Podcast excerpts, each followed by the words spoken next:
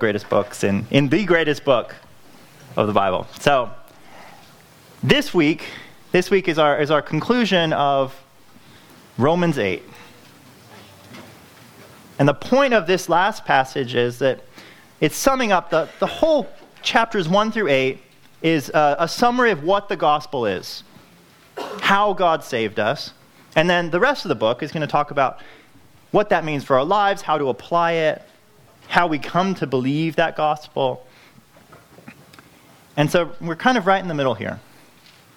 And before we move on from what the gospel is, Paul has a, a very specific question for us.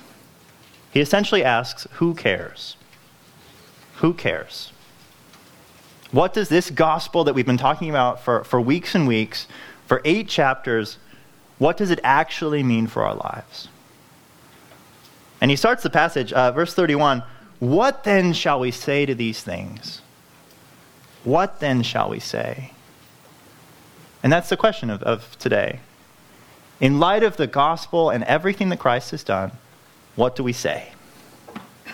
What do we say to the fact that we have been saved by faith, not by the law? That we have been saved by, by grace as a free gift not because you're good or because you're bad, but because God gave you salvation. What do we say to the fact that we don't have to live by the flesh to muster up this obedience, but that we can live by the freedom of the Spirit, just believing His promises? What do we say? So let's look at Romans 8, verses 31 through, uh, through 38. If you can turn there, and we'll read it together. Romans 8, verses 31 through 38. Read with me. What then shall we say to these things? If God is for us, who can be against us?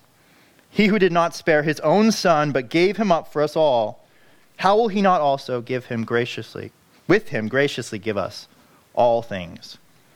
Who shall bring any charge against God's elect? It is God who justifies. Who is to condemn?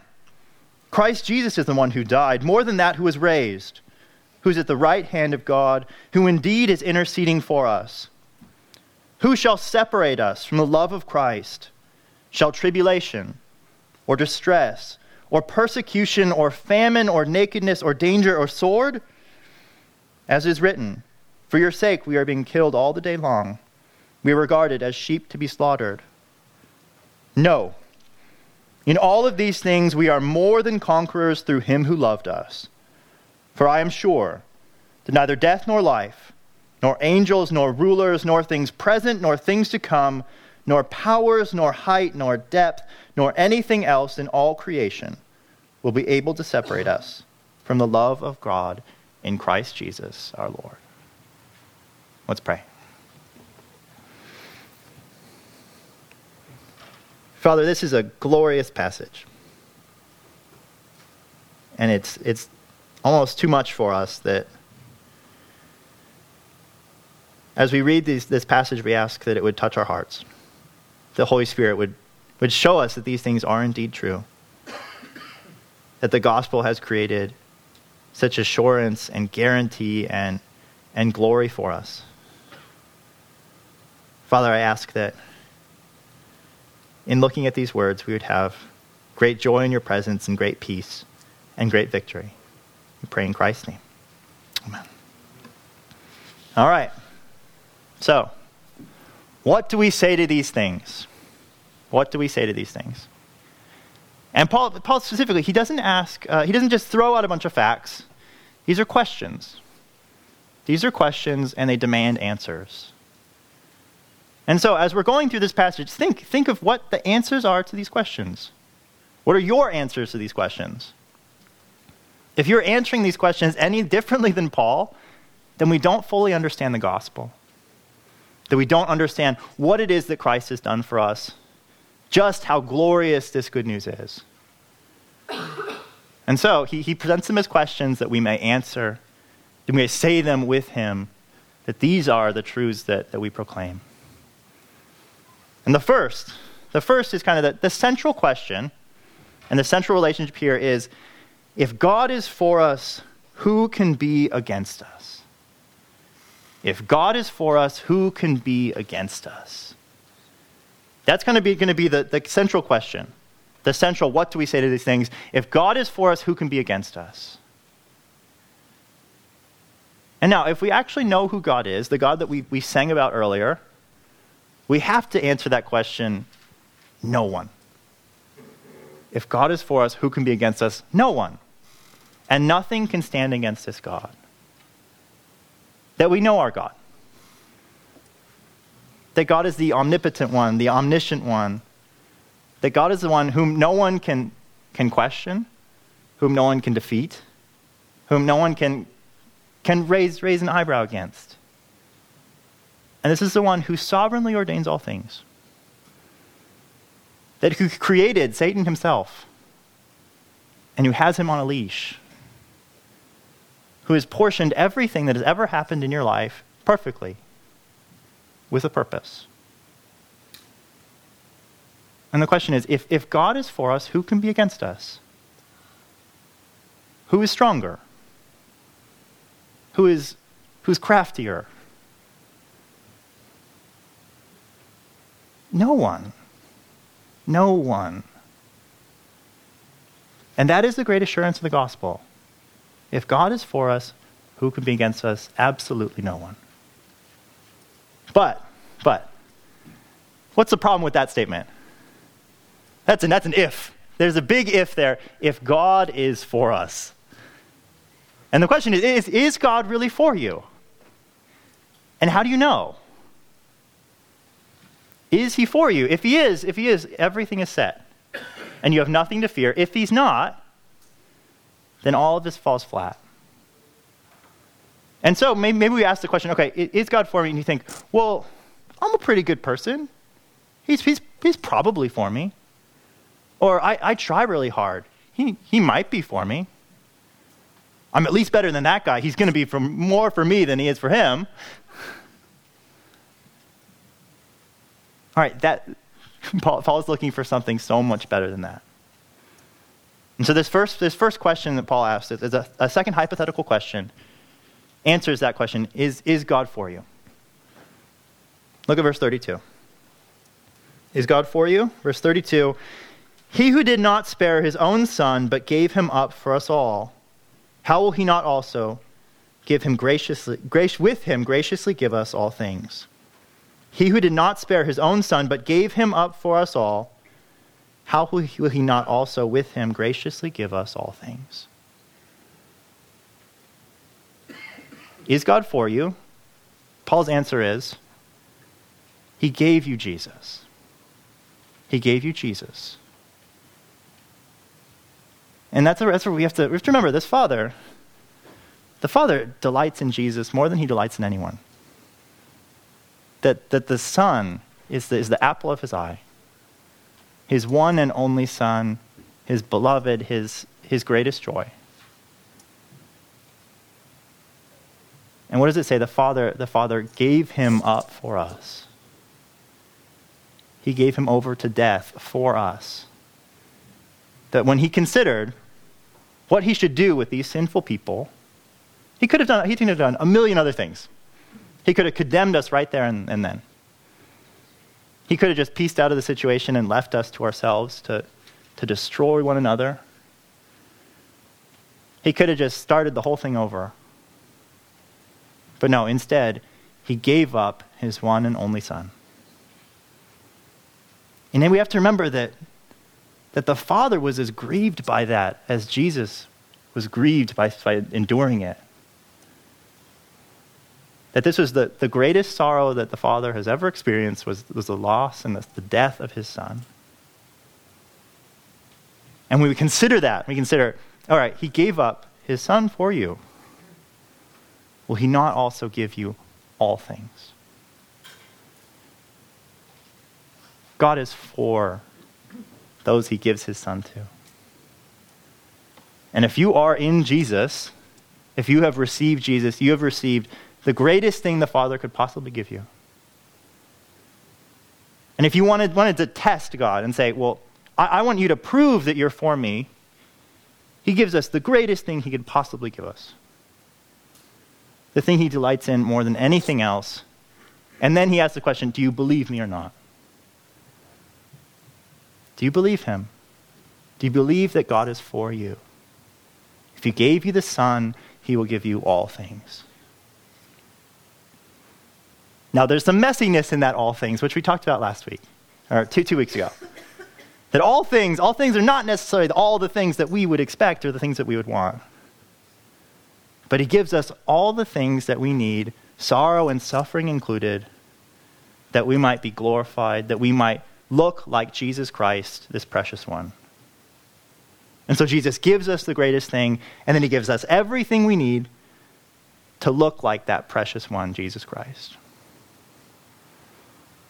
This is a God who is for us in Jesus Christ, who is for us.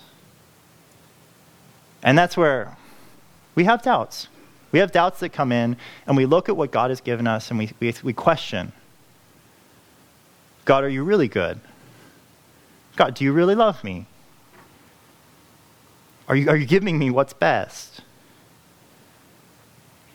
And we're, we're told to, to kill those doubts and attack those doubts with the force of this passage.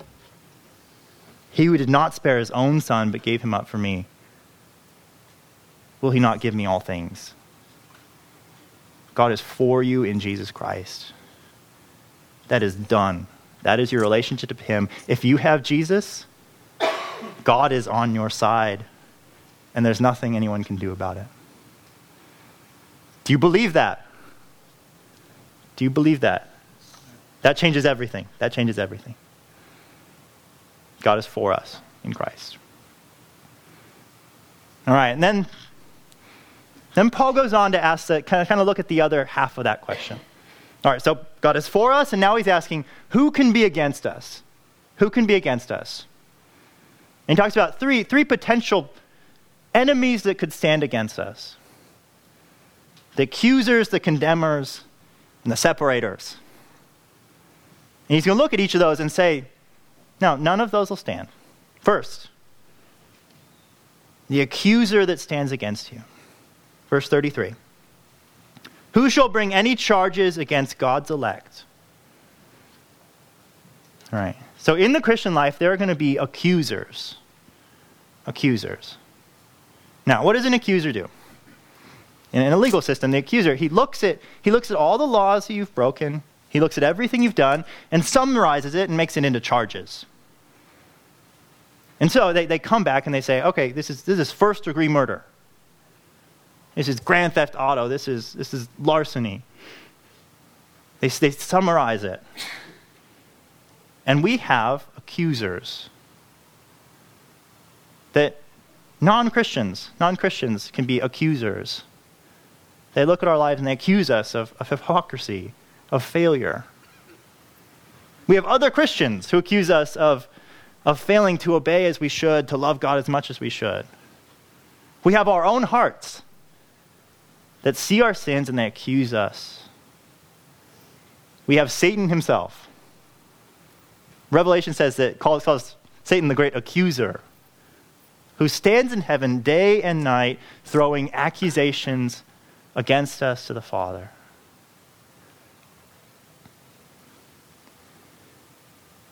And the problem is that when they charge us, we feel it. When they sing things, things like, you, you are sexually immoral, you are a liar, you are self righteous, you are proud, you're a coward, you're a drunk, you love yourself more than you love people, you love yourself more than you love God. You don't pray enough. You don't sing loud enough. You don't read your, your Bible enough. All of those things, all of those things are true. There's no ifs, and or buts. Like, those are true. And so we have these accusers, and, and they have really good accusations. And we start to wonder well, how could God possibly be for me? This is a God who is just. How could I stand before such accusations? And Paul, Paul, look what he says. What does he say to this question? He says, It is God who justifies. It is God who justifies. Now, what does that mean? He's basically saying, yeah, there's, there's, there's people who accuse you. They will, they will charge all of this stuff against you, but you know what? God is the judge. God is the judge, and He has justified you. He says, You are perfect, you are sinless, you are without failing because of Jesus Christ. That because Jesus was perfect, you are perfect. That because Jesus has perfectly fulfilled the law, you have perfectly fulfilled the law, there's nothing that they can say against you. That God has said you are righteous and you are, and He's the judge. No one else gets to say. You don't get a say. They don't get a say. Satan doesn't get a say. God has justified. And so, what, what do we do with accusations now? What do we do with accusations? Someone comes to you and says, You're a, you're a dirty, rotten, filthy sinner. You say, Amen. And you say, Yes, like, yes. Yes, I am. Or like, Oh, you're, you're self righteous. Like, yes, I, I am. You're a liar. Yes. You don't know the half of it, actually.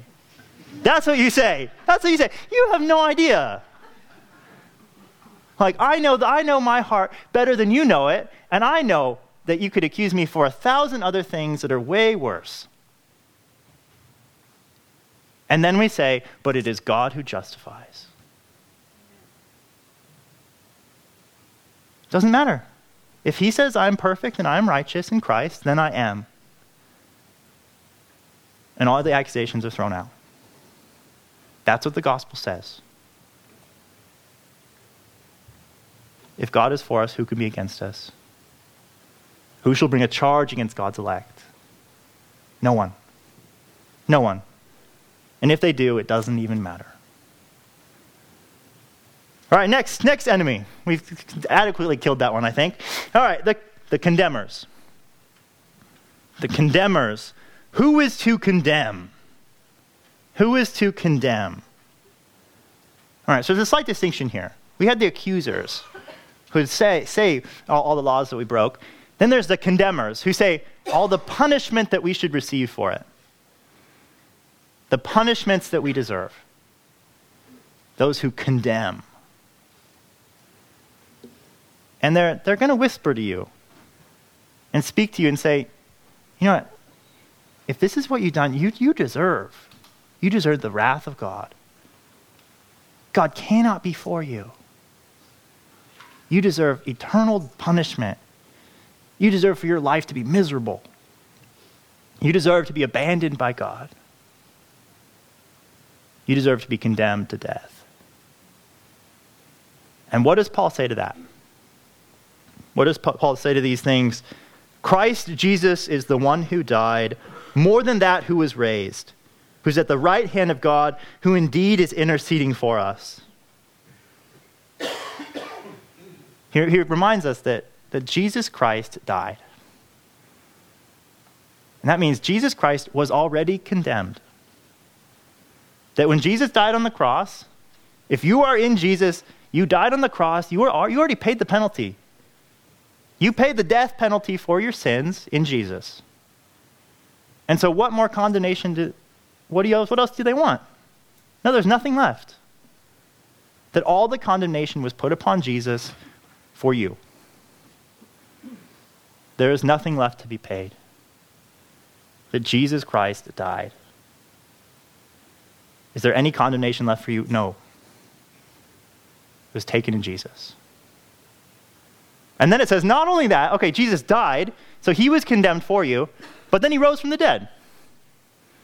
Which means that, and actually the opposite is going to happen. Not only were you not condemned, you are going to be glorified and resurrected and vindicated and exalted in Jesus. That they try to accuse you, they try to condemn you, and you know what? You are, you are, you're getting glory out of it. that Jesus has already won, he has already defeated, and you are guaranteed victory. And then there's this third thing it talks about Jesus interceding for us.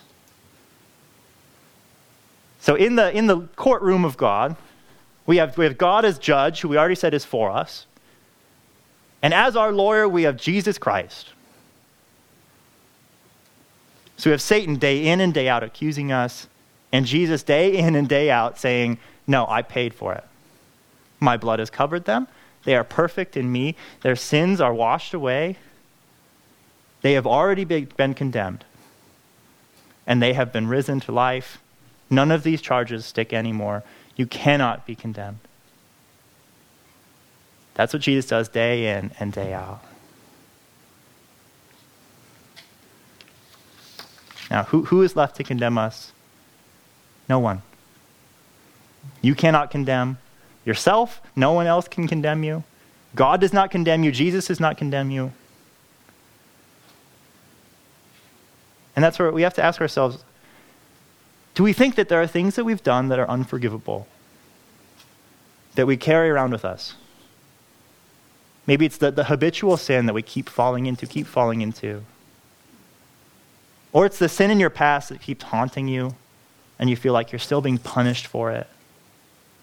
Parents often feel this one that they made mistakes that they can't rectify. That you've, you've failed and there's things that you can, never, you can never do to change it. And we keep going back into the courtroom, expecting to be condemned, we keep going to the courtroom, going to the courtroom. There's, Jesus is saying, He's saying, get out of the courtroom. Get out of the courtroom. There's no one left to condemn you. There is no more punishment. It's all been taken care of. You can leave and you can be free. There's no one left. If you're holding on to those things, you can let them go. And there's nothing holy in holding on to them. You need to let them go because in the reality of Jesus says you have to let them go. They are not, they're not true anymore. Those are lies keeping you from freedom.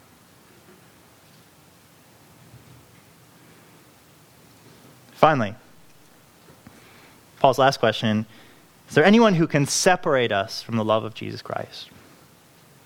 Verse 35 Who shall separate us from the love of Christ? Shall tribulation or distress or persecution or famine or nakedness or danger or sword? As it is written, For your sake we are being killed all day long. We are regarded as sheep to be slaughtered. All right, so we're saying that the, love of Christ has come upon us, that God, God is for us. Is there anything that can separate us from that love? That can keep us from receiving that love or living in that love? And Paul, Paul is, is not holding back here. He admits that we are like sheep to be slaughtered. That that often is, is the reality of the Christian life. That there is suffering that is astounding and devastating. But the question is in all that is happening, can those things separate you from the love of Christ? And we think, when we're, when we're bearing all those things, we think well, maybe, maybe I'm not loved by God. Maybe He's not for me. Maybe I've done something and it's proving that I, I'm, I'm outside the love of God.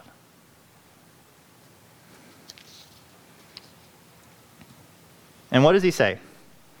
What does he say? Verse 37 No. No. No. Yeah, no. Exactly. No. In all these things, we are more than conquerors through him who loved us. Now, not only are those things ever going to separate us from the love of God, that we are more than conquerors. Now, the word there, I mean, it says super, we are super conquerors. Super conquerors. It's, it's, a, it's a weird word, but that, that's what it says. It says super conquerors. Now, if we're more than con- conquerors, they, they take over they destroy, they devastate, they take everything for themselves. We are more than that. We are super conquerors. Which means that all of this stuff, it doesn't even touch us. It can't do anything to hurt us. Now, it can, it can make us suffer, and it can give us great sorrow, but it cannot take anything away of what Christ has done. It cannot destroy us in the end. And in fact, all of those things, God turns around, and that sword that's, pointed at us, it, it's put into their own hearts. That suffering is turned back, and it's, it's actually used for our victory to make us more like Jesus, as we talked about two weeks ago. That the more that Satan throws at us, the more suffering that is piled upon us, the more we are victorious. The more we are conformed to the image of Jesus, and the more we are glorified.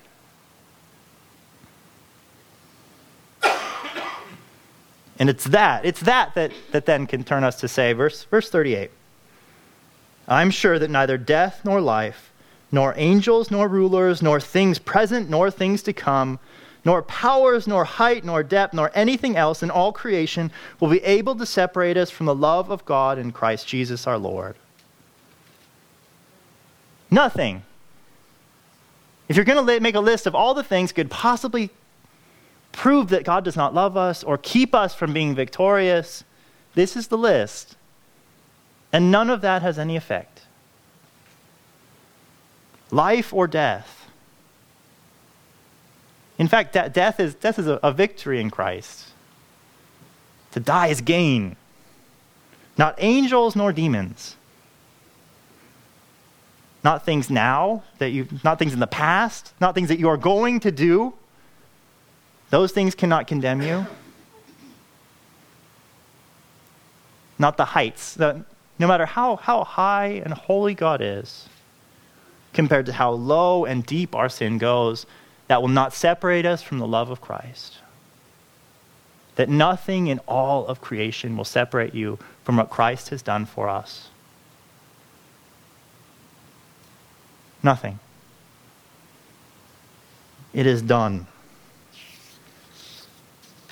Now, the question was what do we say to these things? What do we say to these things? Can you answer these questions the way Paul does? Are these your answers? They should be. That if the gospel is real and the gospel is true and you really understand it, these should be your answers. That there is nothing left to condemn, there's no one left to accuse, there's nothing that can separate you, there's nothing that can keep you from getting to the eternal glory. Nothing. So, what do we do with that? What do you do with that? What do you say to these things? Praise God. Amen. Amen. Our, our, our joy is to just rest in these things. To stop fighting and stop running to stop trying to be such good Christians, we, we can rest in these things. We can stop worrying about the future. We can stop worrying about the present. That everything is set and everything is guaranteed. Christ, Christ is for us. God is for us. Everything else will not stand.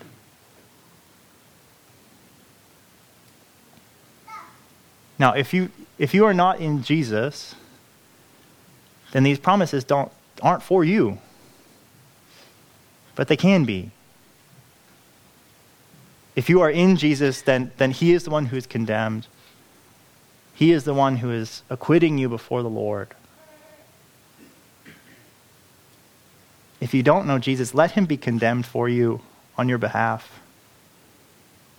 Let God the judge call you righteous in Christ. Let Him be victorious for you. And then rest in Jesus. But finally, one, one, one last thing. One last thing. Go be super conquerors. All right, go be super conquerors. Like you, you will not be defeated, so go fight. Go fight and go, go fight sin. Go fight for faith, to believe these things, to believe these promises. Don't let these things just go by you. Don't let yourself be kind of caught in, in the sorrow and in the, in the guilt and in the shame. No, fight those things with these truths. This is what is true in the gospel. And go praise God. Let's pray. Let's pray.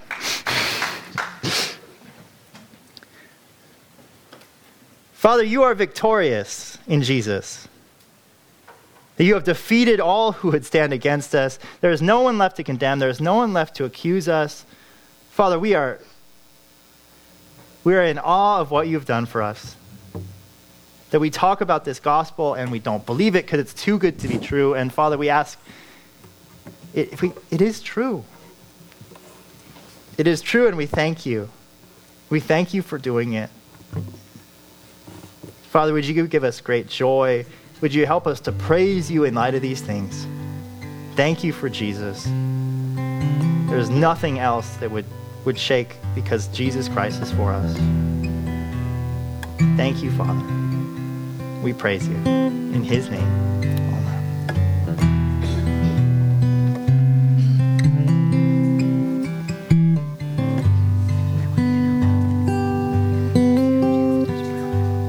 Response to that, let's sing a old hymn. The song's over 100 years old, but yet the truth of the gospel is older.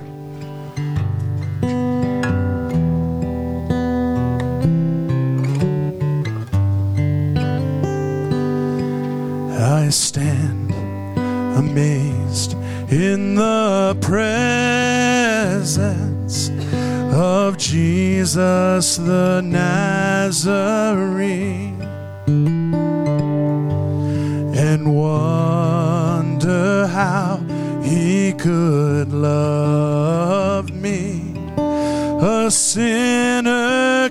condemned unclean. How marvelous, how wonderful, and my soul shall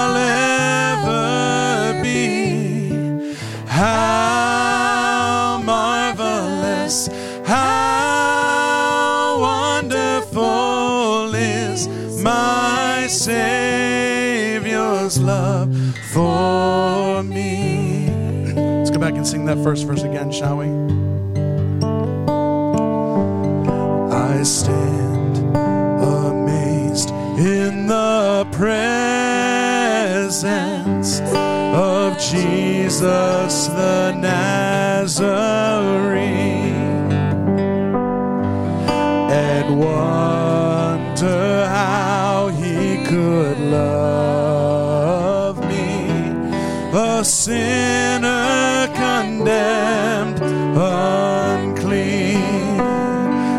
singing,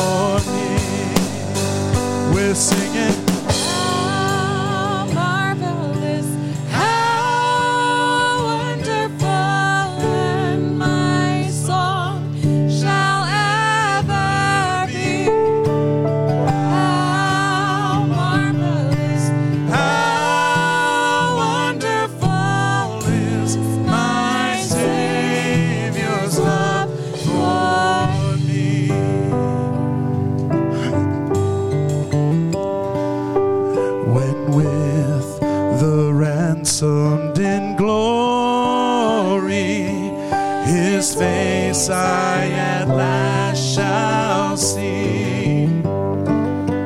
Will be my joy through the ages to sing of his love for me. We're singing, How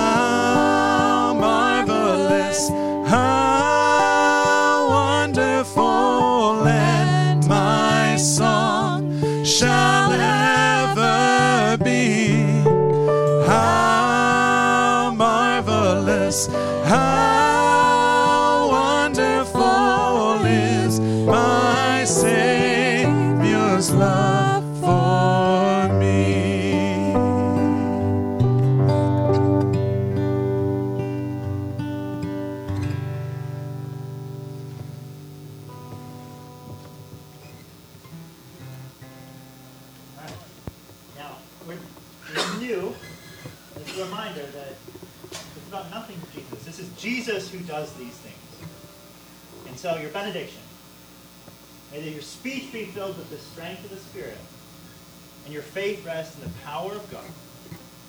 May you resolve to know nothing but one message and have one purpose to live and reach all people with nothing but Jesus, because it is nothing but Jesus that makes these things.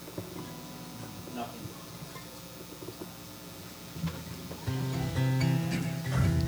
but all right.